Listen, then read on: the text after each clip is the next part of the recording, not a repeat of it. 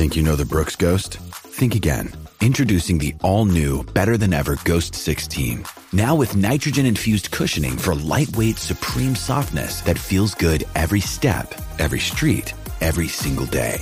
So go ahead, take your daily joyride in the all new nitrogen infused Ghost 16.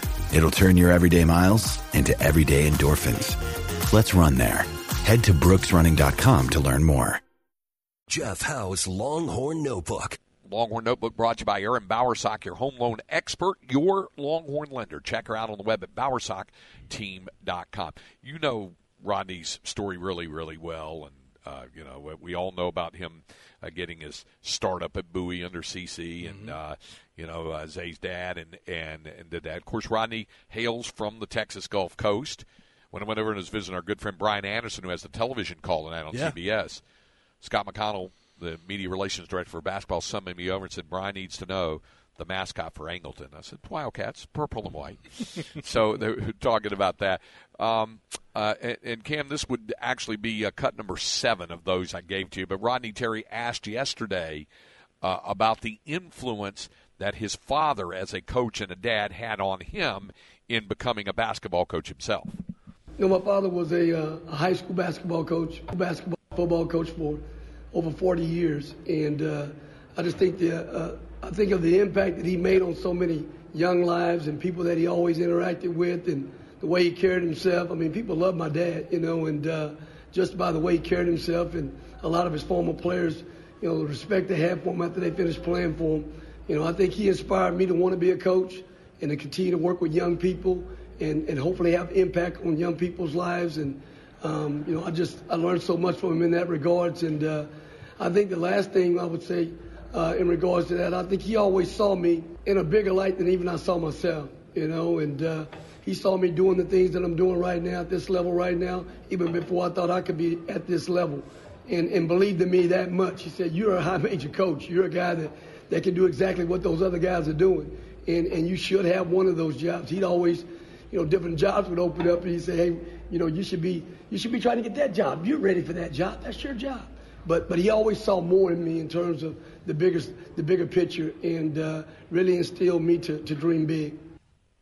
always wanted him to dream big, and, and being in the NCAA tournament and coaching in the NCAA tournament certainly is evidence of dreaming big. The final thing here, and Cam, it's the last one I've listed for you there.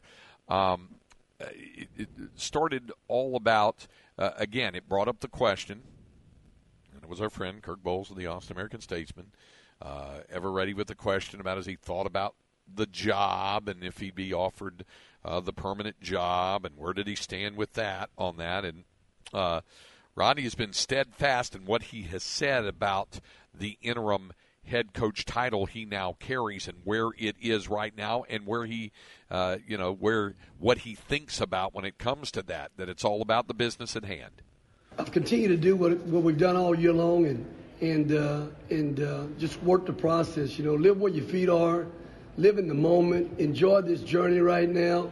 Um, you know, we all don't want it to end. Everybody in the NCAA tournament, we all want to continue to, to, to ride this journey. And and uh, got a special group I work with all year long, special staff I work with all year long. And I've really just, to be honest with you, just stayed the course in terms of working with them every day and enjoying being with them every day. We had a great practice this morning already, and um, you know, I just really haven't given a whole lot of thought to it, to be honest with you, in terms of what we're doing.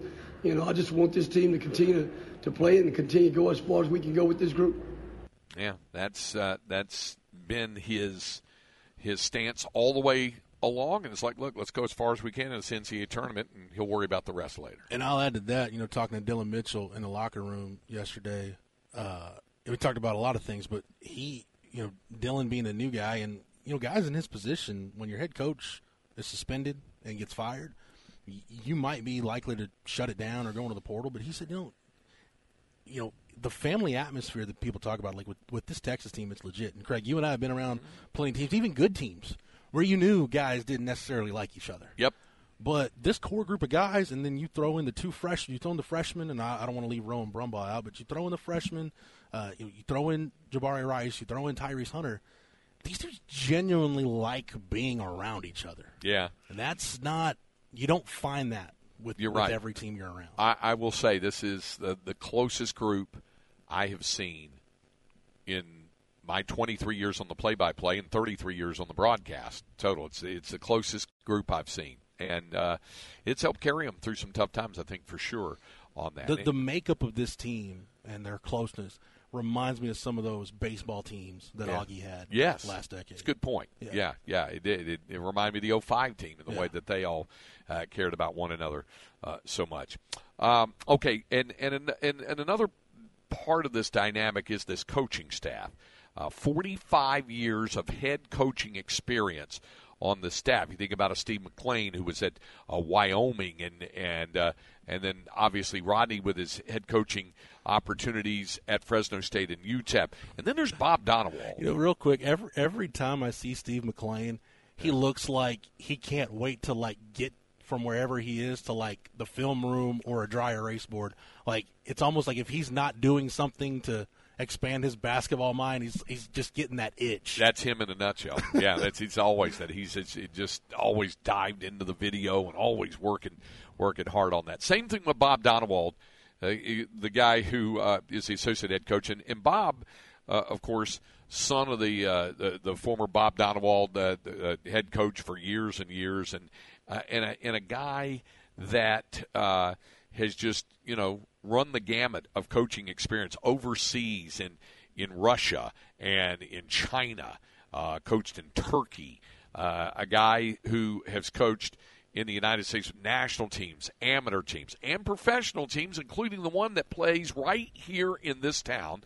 For two years, Bob Donewald was the head coach of the Iowa Energy, back then the D League, now the G League on that. So I thought it'd be interesting just to uh, get his perspective about being back in the town that he called home for a couple of years. So it's the old Yogi Berra line about deja vu all over again. What, what was the feeling like when you walked back into this building, given the time you spent here as coach of the Iowa Energy? Yeah, two years in this building. Didn't think I'd ever be back, and here we are, and kind of comes full circle a little bit. It's going to be fun, but it brings back memories, good memories. What was your experience like? You say brings back good memories of working in this building, in this city, the community, and, and coaching the team. It, it's a fun community. It's a it's a basketball community. They like their basketball. They're very knowledgeable fans. Uh, we had good turnouts. We led the G League and or the D League back then in two years in a row in attendance. So they turned out for us, and and they know their ball, and, and they're pretty knowledgeable about it. So it was fun that way. Uh, a lot of good people. It was a fun town. My son Luke Isaac was born here, so it, was, it, it- means a lot to us. And, and the weather doesn't phase you at all, given what we could be seeing in the next couple of days with temperatures in the 20s and maybe snowing and stuff like that. Well, you, you got to know that I've lived in the Ukraine where the snow was about six feet deep, and I lived in uh, I lived in a part of Russia that was fairly cold, and I lived in northern northern um, China in a town called Jilin where it was 30 below zero. So getting to Des Moines wasn't actually too bad. How much fun is this to be uh, a part of it? Uh, this I, I'm I always hear coaches say this thing never gets old. It blessed, absolutely blessed, especially with this team. Uh, This is this is one that's going to go down for a while in our memories, uh, just because of the bondness with them and what they had to go through, the adversity they had to go through, and yet here we are, and with with a chance hopefully to to compete and win some games. Yeah, there it is. Uh, uh, a guy getting a chance to come back home where his son was born, and a great guy and a great offensive mind, and uh, a, a part of this congealed group that's come from so many areas to form this particular unit of coaches and players for the University of Texas. That that's one thing that excites me about you know if RT gets the job on a permanent basis is maybe the potential for this staff to stay together because I think it's a really good coaching staff. You mentioned Bob Donewald, Craig, kind of him running the offense. Did you realize Texas, according to KenPom.com, Texas is one of only four teams in the country that's in the top 20 in adjusted offensive efficiency and adjusted defensive efficiency. It's Texas, Houston, Alabama, and UConn. yeah, and Those are the only four teams in the country that are top 20. and those are all teams built for making a deep run in the tournament. No, no question about it.